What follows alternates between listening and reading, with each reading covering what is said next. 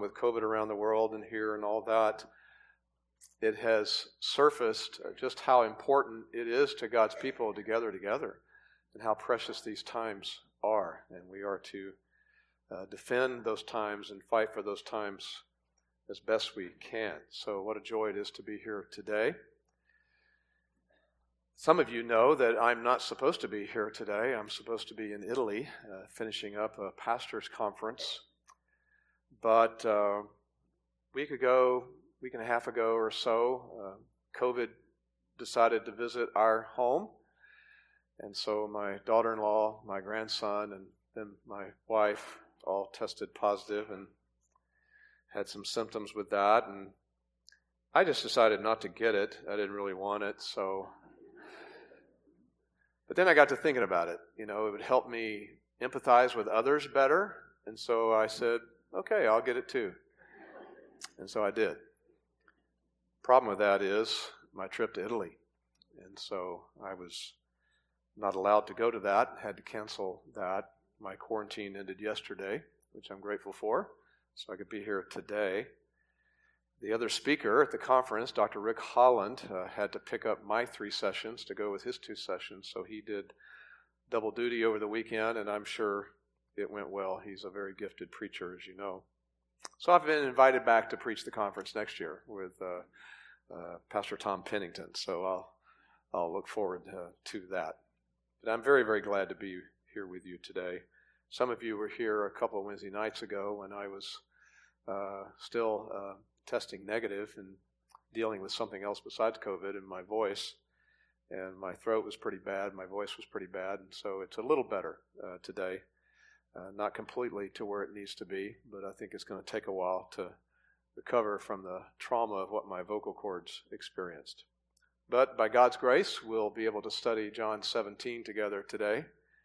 John chapter 17, we're not only gathering together again, but we're back in our study of this great chapter uh, the prayer of the Lord, the true Lord's Prayer. I'm going to try to not project too much and just talk more softly than normal, which my wife appreciates, by the way, because I, I tend to, even normal conversations, I, I tend to slip into preaching mode. It just sort of happens. I don't mean anything by it, but uh, she feels that brunt of that sometimes, you know. So uh, this has helped me just learn to chill and talk softly and let the guys turn me up a little louder if necessary. John chapter 17, the real Lord's Prayer. Couldn't help but think of the difference between items that are genuine versus items that are fake. In many categories, that becomes very important to us to make that distinction. It certainly applies to money. We want to be in possession of and, and utilizing real money and not counterfeit money. There are those experts who can tell the difference, of course. To some people, what might be important to them is to tell the difference between a, a genuine diamond and one that's just imitation. Certainly, if we were wanting to talk to a policeman, we would want to talk to a real policeman and not somebody just posing as one. That led me to think about the increase in the number of scam texts and emails that I guess we're all getting. I, am getting them. The number of scam texts per week has dramatically increased. I can only assume that they're finding a market for those things and that there are people who are clicking on those links that really do believe that they're getting some sort of bonus payment back from AT&T or they're getting a new computer or iPad or something if they click on that. Don't do that. They're, they're not real.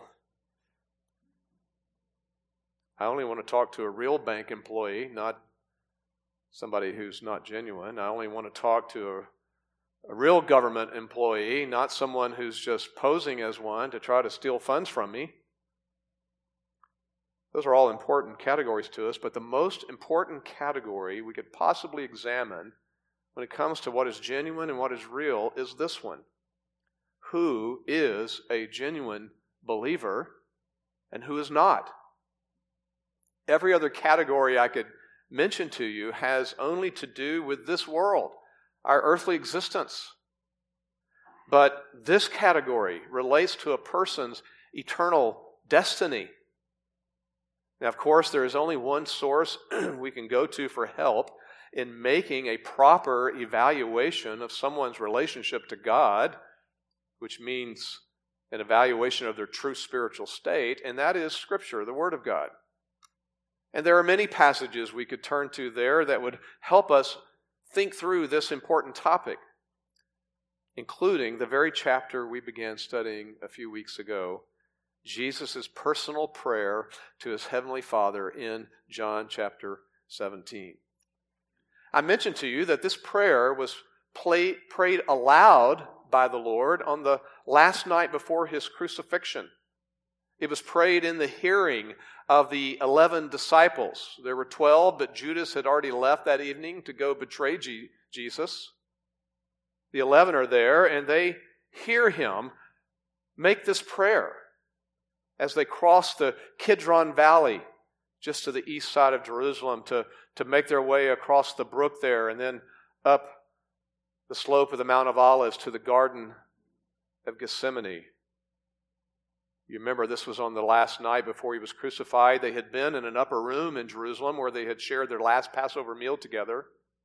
Jesus had been instructing them and encouraging them, just prepare them for what life and ministry would be like after he departed. Eventually, they left that room, making their way to the Garden of Gethsemane, as I said, and it was in that garden that Jesus knew what was waiting for him. Jesus knew that there he would be betrayed by Judas. He knew he would be arrested. He knew he would have to suffer this unjust trial. And at that trial, he knew he would be sentenced to be crucified. He's facing that there in the valley, about to ascend the Mount of Olives to the garden. He knew what was waiting for him. And what did he do? He stopped and he prayed aloud. I can visualize the 11 disciples with him stopping and looking at one another and looking at him as he raised his face to heaven and began to pray. This prayer divides into three sections. It's the entire chapter, essentially. We looked at the first section already. That's verses 1 to 5. In that section, the Lord Jesus prayed for himself. As I said, the real Lord's Prayer. And in that prayer for himself, we found him praying for something that related to the very heart of what his earthly mission was all about, and that was to bring glory to the Father. That was his desire. Even on that last night, even as he faced crucifixion, he desired that he would indeed accomplish that mission of glorifying the Father as the Father glorified him. And his prayer for himself also mentioned the focus of what his earthly message was when he was here. It wasn't a political message. It wasn't a military message or a financial message or a psychological message. It was a message about eternal life. How eternal life is found only in humble, repentant, submissive faith in Christ. he mentions there in the prayer that the Father had given him the authority to proclaim that message and to give eternal life. And so the proclaiming of that message and the giving of eternal life to his followers, therefore, would be something that brought glory to the Father. We now move on to the second section of the prayer. It's a long section. It starts at verse 6 and goes all the way through verse 19. We won't look at all that today. In this section, Jesus begins to pray for, make petitions for the 11 disciples who were still with him. These were his friends, beloved friends. He was concerned about them, their lives, their ministries. Once Jesus had departed, he knew that they would need the Father's help, and so he prays for them. Of course, we know these men somewhat from Scripture.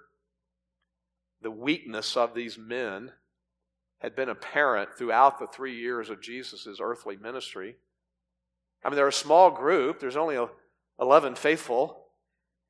They were confused a lot of the time as they observed Jesus, the miracles he did, as they heard his teaching. Yet, in about a month or so after this night, when Jesus prayed for them, about a month later, they were going to begin impacting the world in an amazing way. And no one would have looked at them during those three years or that last night and would have concluded that. No one could have anticipated how God was going to use these men after the Holy Spirit came on the day of Pentecost to literally uh, be the, the power behind, the, the motivation behind, the vehicle behind God spreading the gospel throughout the known world at that time. The Christian faith was going to experience global expansion through these men. And Jesus knew that. He knew what was coming for them. He knew how they would be used in kingdom work. And so he, he prayed for them. And, and what a moment that would have been as they stopped there and as the men began to listen in to Jesus' prayer. Now, in future sermons, we will complete this second section and we'll also eventually arrive at the third section of the prayer. That's verses 20 to 26. In that section, Jesus then begins to pray for all of his followers that would come in the future which means that part of the prayer includes prayer for us. Now, today we're only going to examine verses 6 through 8, in which Jesus makes it clear that he's praying only for his true followers and not for others. And he provides the grounds of this prayer for the 11 disciples. In other words, Jesus explains the reasons of why he could pray for them. It was because they were genuine followers, genuine disciples. So in his prayer, Jesus rehearses what he knew to be true about these 11 men. Let me read verses 6 to 8. I have manifested your name to the men whom you gave me out of the world. Now, there, pause. I mean, these 11 would have picked up. Oh, now he's praying for us. They were yours, and you gave them to me, and they have kept your word. Now they have come to know that everything you have given me is from you. For the words which you gave me, I have given to them, and they received them, and they truly understood that I came forth from you, and they believed that you sent me. So, what did Jesus know about these 11? So that he was moved to pray for them and not others. Well, I think it's appropriate to broaden the question what are some of the timeless realities that identify God's people even still today? It may not be a complete list, but Jesus articulates four of these realities here in these verses that I read. So let's look at them. These, these become the descriptions of the eleven, what Jesus knew about them, but these realities apply to all true believers. Here's the first one God's true people, number one, they possess knowledge of God. They possess knowledge of God. Now look back to verse 3. You'll remember that there Jesus equated knowing God with eternal life. They're the same. To know God is to have eternal life. If you have eternal life, it's because you know God. But now Jesus refers to this knowledge of God a different way. Verse 6 I have manifested your name to the men whom you gave me. Now, that term manifested means exactly what you think it would mean it means to reveal something or to make something known. And the tense of the verb that Jesus chose to use uh, wraps up all that Jesus did in accomplishing this in, in one whole as an accomplished fact, something that he perfectly finished. And what was accomplished perfectly was the manifesting, he says, of the Father's name. So, in other words, to know God is the same thing as knowing his name. But it's important to realize that in biblical language, the name sums up the whole person. That's how it's used in Scripture. So, in this case, it refers to God's whole person, his character, his nature, his attributes, his ways. We know God because we know his name. His name represents all that there is about him. And this is not something new that Jesus is, is bringing on the table here to talk about knowledge of God that way. We find in Scripture this has always been a way to refer to knowledge of God. Let me give you some examples from the Old Testament, especially in the Psalms. Psalm 8, verse 1, familiar words to us. O Lord, our Lord, how majestic is your name in all the earth. In other words, how majestic is your character, your attributes, your ways, your nature.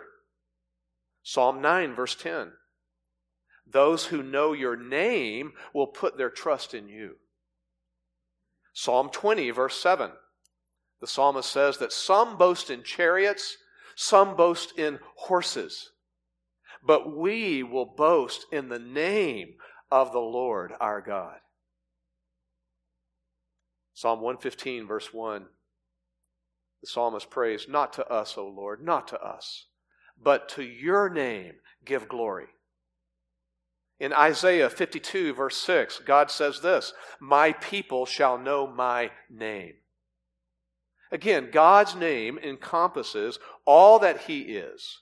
So to know His name is to know Him. Let me repeat something I said last time we were discussing the verse that knowledge of God equates to eternal life. Same thing is true here. Knowing God means more than just a mere intellectual knowledge of God or some sort of intellectual knowledge of His name or just a belief that God exists. This kind of knowledge means to love Him, it means to have a personal relationship with Him. True believers are those who know who God really is. They know that He is all that His name represents. We believe that He's perfect. We believe that He's holy in character. We believe that He's perfectly just, that He's omniscient, that He's all powerful, that He's omnipresent. We believe that He's the creator of all things because He has said that He is we believe that He is the one who is sovereign over all things. His name represents all that truth about Him. And all this, Jesus says, was manifested. But, look what verse 6 says only to certain people. Verse 6 To the men whom you gave me. Now, here, Jesus is repeating something said earlier in the prayer. Look back at verse 2. It is only to those the Father gave him that he gives eternal life. If someone has eternal life, that means they're someone who is in this group.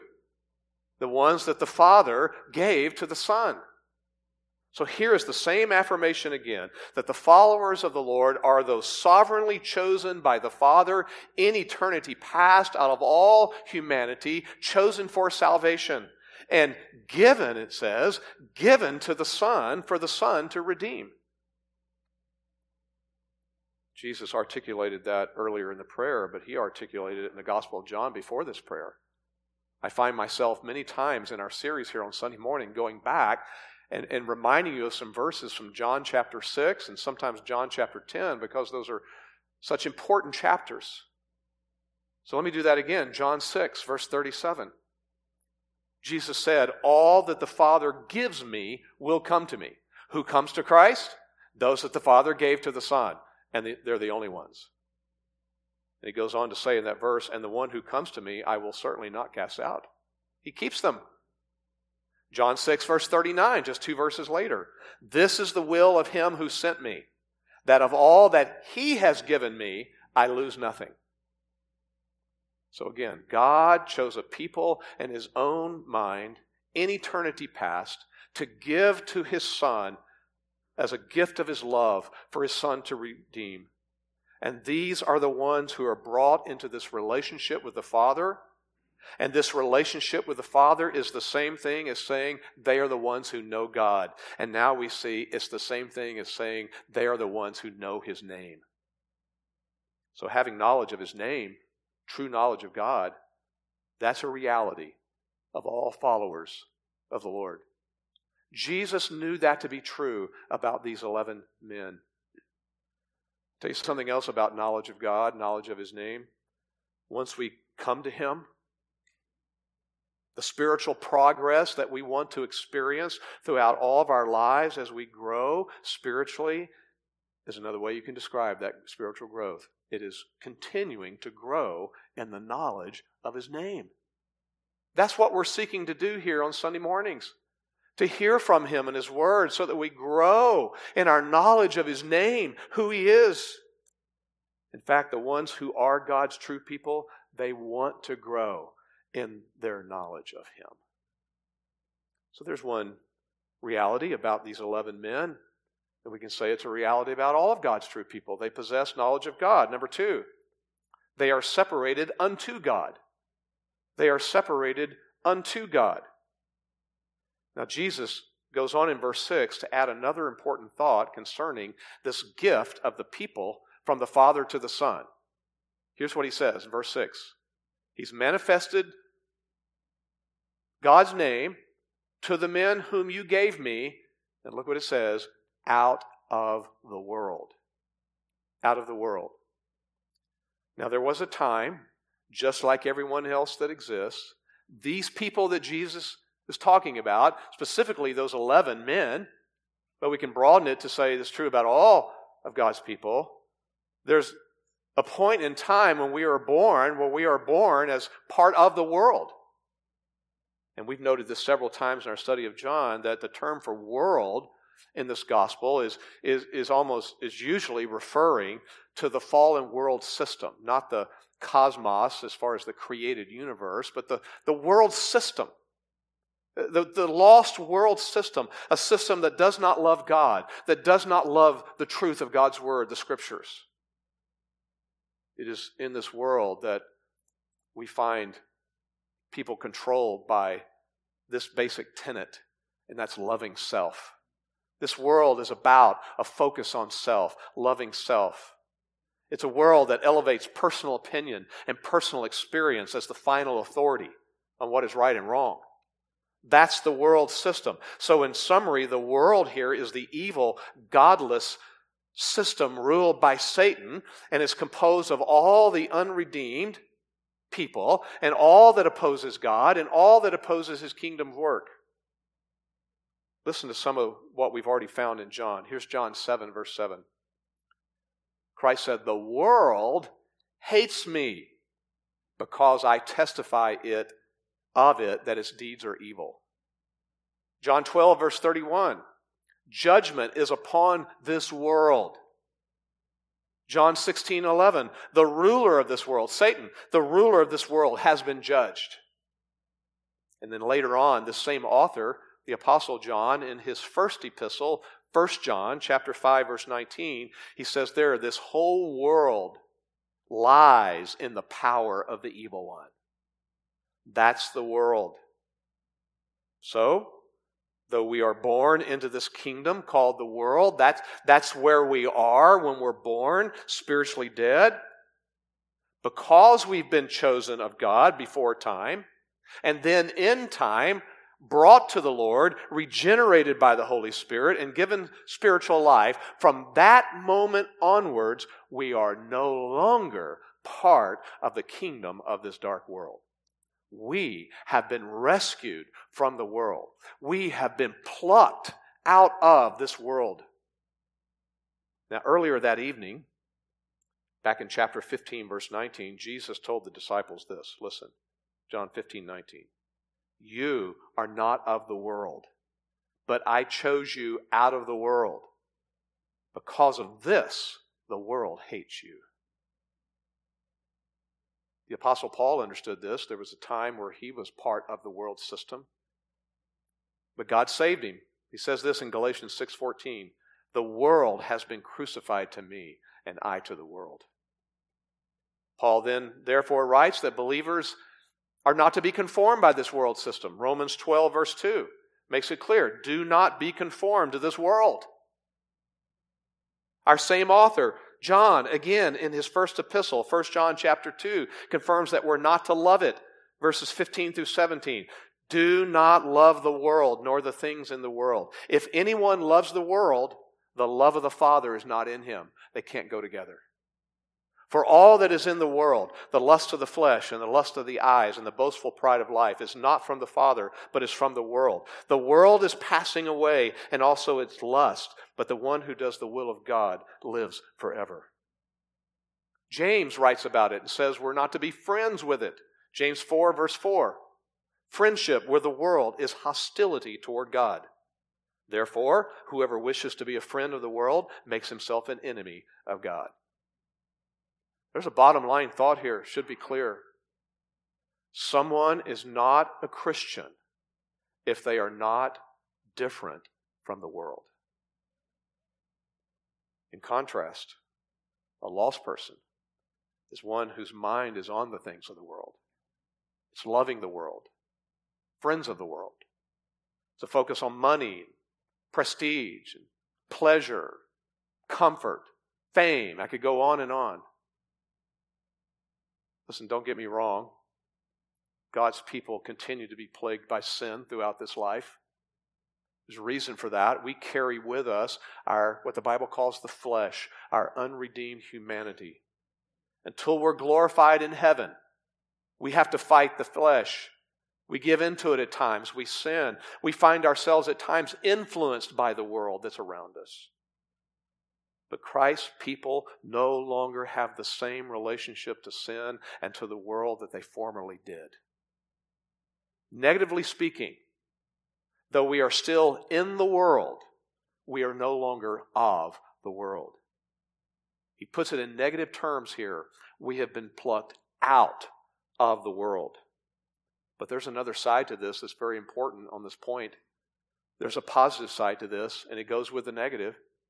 The positive is just as important. Look at verse 6 again. They were yours, and you gave them to me. That's right after he says we've been plucked out of the world. There's a reason for that. We're his.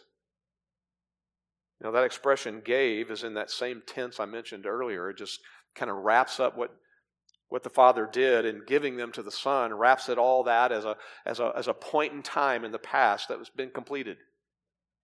Once again, it's a reference to the fact that God, His people were chosen before time, predestined to belong to Christ, and God could do that. He could give the disciples to Jesus. He could give people to the Son. And the reason is, is because they were already His to give. He owned them. This statement confirms the timeless ownership by God of His people. This is why God plucks us out of the world. It's because we are His. And by definition, this confirms something. God didn't just pluck us out of the world to set us aside.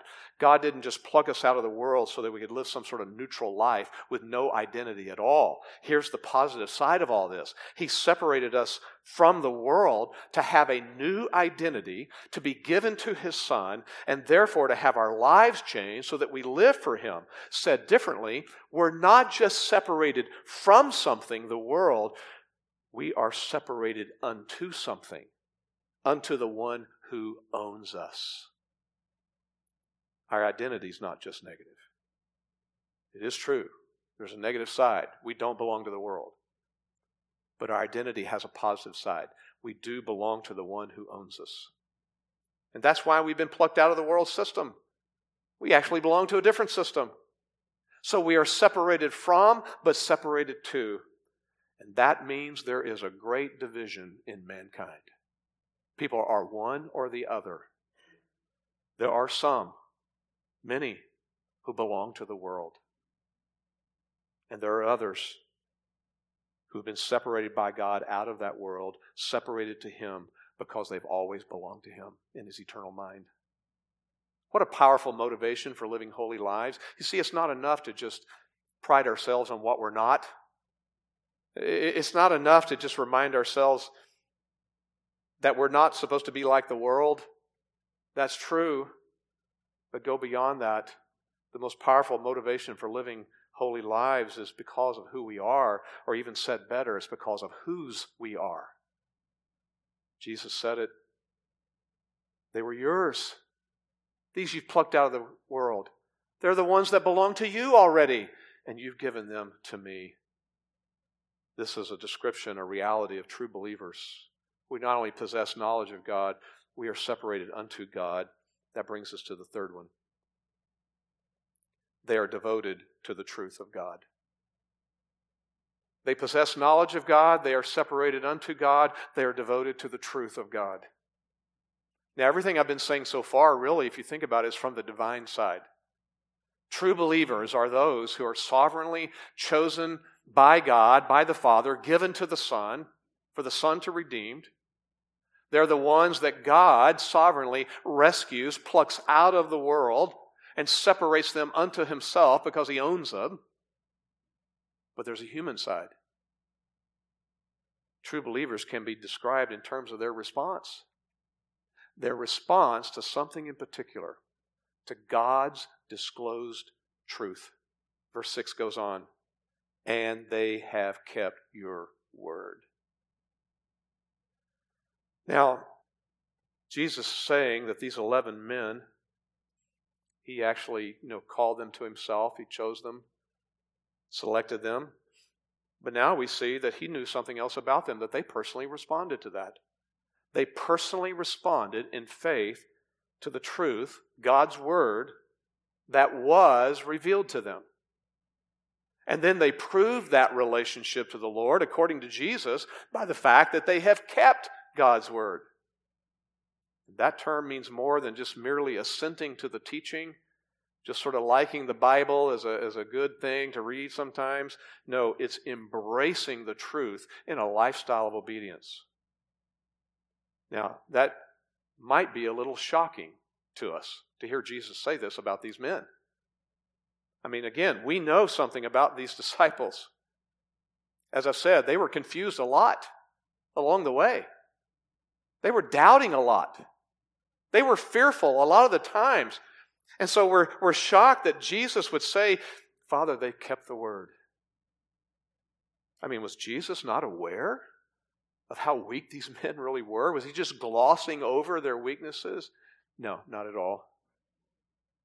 He does assert, though, even though he was aware of their weaknesses, he asserts that they had this basic foundation of the truth. In other words, from their heart, they were committed to the reality that God has a will, God has a truth, His truth is right, His will is perfect, and that whatever He does reveal, we must believe. Which means they had responded in genuine faith to whatever truth they did understand. Now, there's one more thing grammatically here that D.A. Carson points out, and I think it's helpful. I think it's important. In the fourth gospel, when Jesus refers to his words, plural, he's talking about the individual precepts and commands that he lays down. You'll find that in John chapter 14, verse 21, about the commandments, plural, the words, plural, that we are to obey them. Carson points out that when Jesus refers to his word singular, he's talking about the message as a whole, which means it's basically equivalent to the gospel message of who Christ is and what he's doing. In our verse, it's singular. So Jesus is not trying to say that his disciples literally perfectly obeyed every single detail of what Jesus commanded. He's not trying to say that they had displayed this, this unbelievable mature conformity to his words, but they had committed themselves unreservedly to the basic word the word, the fact that Jesus was who he said he was, that he was the long awaited Messiah. They believe that Jesus is the one who truly reveals the Father. There was a lot more for them to come to understand, and they would after Jesus rose from the dead and after the Holy Spirit came on the day of Pentecost. But where they were at that point in time is what you need to understand here. To get the point of Jesus' affirmation of their obedience, you need to compare apples to apples. Compare the belief and the faithfulness and the obedience of these 11 before the resurrection to the unbelief and disobedience of the rest of the world before the resurrection. Judged by those standards, these 11 stood out. They believed that Jesus was speaking the truth. And this obedience to the truth is on their part was not something that contributed to their salvation. We know what scripture says, Galatians 2:16, a man is not justified, saved by the works of the law. But this kind of embracing of the truth and seeking to keep it is the result of genuine saving faith, always. That's still true today. True believers love the truth. We don't understand all of it, but what we understand, we know we are to love. We know that we're to love even the parts we don't understand because it's God's Word. We know that is true. As God's people, we're to treasure the truth and we're to seek to keep it, to obey it. Do you know that in the New Testament, saving faith and belief and obedience are actually so closely tied that you can use them as synonyms? Listen to a good example of that. It was back in John chapter 3, verse 36. Christ said this He who believes in the Son has eternal life. But he who does not, you'd expect him to say believe, will not see life. But he didn't. He substituted the word obey. He who believes in the Son has eternal life, but he who does not obey the Son will not see life. Why? Because genuine belief and the seeking of obedience to keep the word go together always. You see a great illustration, I think, in Psalm 1, verses 1 to 3. I preached on this several weeks ago. It's our view of counseling, using the Word of God to speak to the issues in people's lives. Psalm 1 pictures this person who, who rejects the counsel of the world and loves the law of God, meditates it, seeks to keep it, to apply it to his life, and says, This man is like a tree firmly planted by streams of water. It's lush and it grows and it brings forth spiritual fruit. And notice that Jesus says that this truth belongs to God, has the pronoun your there. That denotes divine possession of the word. It's God's truth. Man didn't originate it. We'll even find Jesus praying this later on in verse 17. He prays to the Father about, about these men sanctify them in the truth. Your word is truth. It's His. That's why the Apostle Paul in 1 Thessalonians 2 calls it the Word of God that they had responded to. And he says in the same passage in 1 Thessalonians 2, it's the Word of God that was working mightily in them. It's not a word of man. Here's the bottom line it's articulated by Jesus himself in John chapter 5 verse 24. John 5:24 I say to you he who hears my word and believes him who sent me has eternal life. Believing for eternal life and salvation and hearing and believing the word cannot be separated. So, three descriptions so far. If you think about it, Jesus has described his people, first of all, in their relationship to the knowledge of God. Then he goes on and describes them in their relationship to the world. They've been plucked out from it and are separated unto God. Then he describes their relationship and, how it's connected to the truth, the Word of God. They embrace it and they seek to keep it. This final description, number four, more directly now relates to Jesus himself. Here's number four they are submitted to the Son of God. They possess knowledge of God. They are separated unto God. They are devoted to the truth of God. And fourth, they are submitted to the Son of God. There are plenty of people who would say that they admire Jesus. But true saving faith embodies more than that, more than an admiration of Jesus. It, it embodies more than just an acknowledgement of Jesus. It is a faith, and get this, it is a faith that realizes the relationship between the Son and the Father, which means true saving faith affirms that Jesus is divine. He's God. Verse 7 Now they have come to know that everything you have given me is from you. Now, of course, we've already noted these disciples struggled with fully comprehending almost everything along the way, but their comprehension kept increasing. And they were at least beginning to truly understand the mission that the Father had given to Jesus. They had come to affirm he was indeed the long awaited Messiah. Do you remember that occasion in Matthew chapter 16 where Jesus was with his disciples and he asked them, Whom do people say that I am? Well, as you know, Peter answered, but he was answering for the whole group. And here's what he said in Matthew 16, verse 16 You are the Christ, which means Messiah, the Son of the living God. That is an articulation of the deity of Christ. The disciples had come to believe that. That he worked by the power of God. He did everything according to his Father's will. They came to believe it because they saw the miracles that he did. They came to believe it because they heard his teaching that had authority to it, like nobody else's teaching had. They, they saw him not just pray that night in the, in the valley of Kidron, they, they saw him praying many times in communion with his Father. They saw Jesus interact with all the sinners of the world, and yet he was never influenced to sin. They heard the Father say at Jesus' baptism, This is my Son, in whom I'm well pleased. Some of them had seen what happened on the Mount of Transfiguration, where they saw the glory of the Son in a unique way. They truly did come to the conviction that Jesus was sent by God. He taught the truth that was God's truth. And as a result of that, they wholeheartedly submitted their lives unto Him. Now, verse 8 expands further on what they recognize about Jesus. For the words which you gave me, I've given to them, and they received them. They got it. They knew where these words were from from God. Now, the word words here is a different word. In the Greek, it's the term rhemata.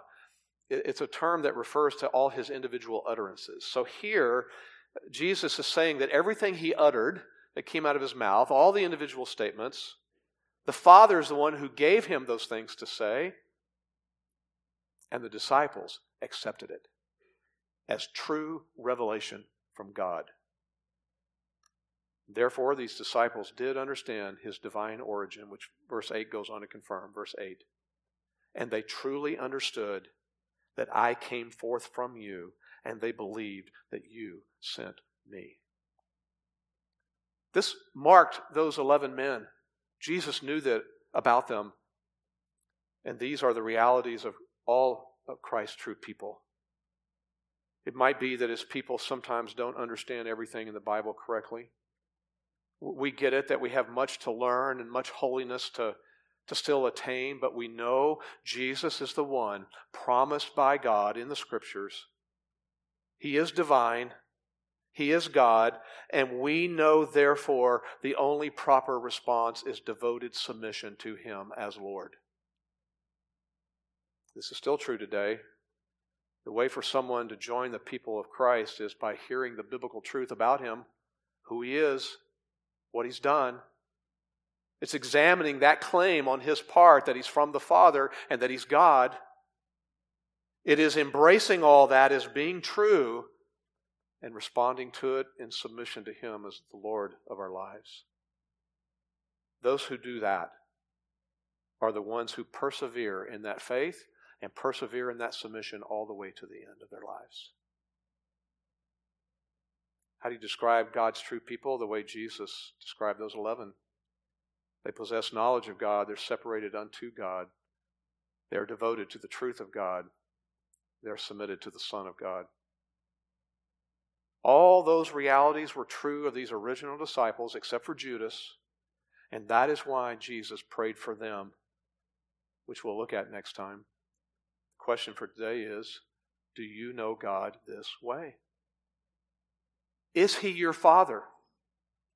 Have you come to embrace all that is represented by His name in Scripture and to believe it's true? Do you sense that there's a difference between you and this world system? Do you sense that difference, including the fact that you understand that you reject the world's agendas? You reject the world's narratives that are swirling around us today? You understand that you've come to reject the world's priorities? Do you believe that His Word is the truth? And that that truth is your final authority and you have a desire to keep it. Have you come to the place of expressing saving faith in Jesus, which includes the desire to submit to Him as the Lord of your life, since He is divine? If all that does not describe where you are, then for you, the biblical invitation, really the biblical command, is come to Jesus. Receive Him in true faith. Embrace the truth of His Word. If that's a struggle for you, and if you are unsure that you are truly among the people of Christ, well, Scripture says that kind of faith is a gift from God. And that's what you should pray. Ask God give you the faith to believe all of that so that you can be saved. Let's pray. Father, thank you for drawing to our attention what you understand about your true people, what Christ understood about those 11, which is the reason he could pray for them and not pray for others. Lord, if we are in Christ, may we rejoice in who we are, in whose we are. Father, I pray for anyone that cannot genuinely say, These are the descriptions, the realities of my life. May you give them saving faith that they might respond to the truth and be forgiven of all their sin. In our Savior's name, amen.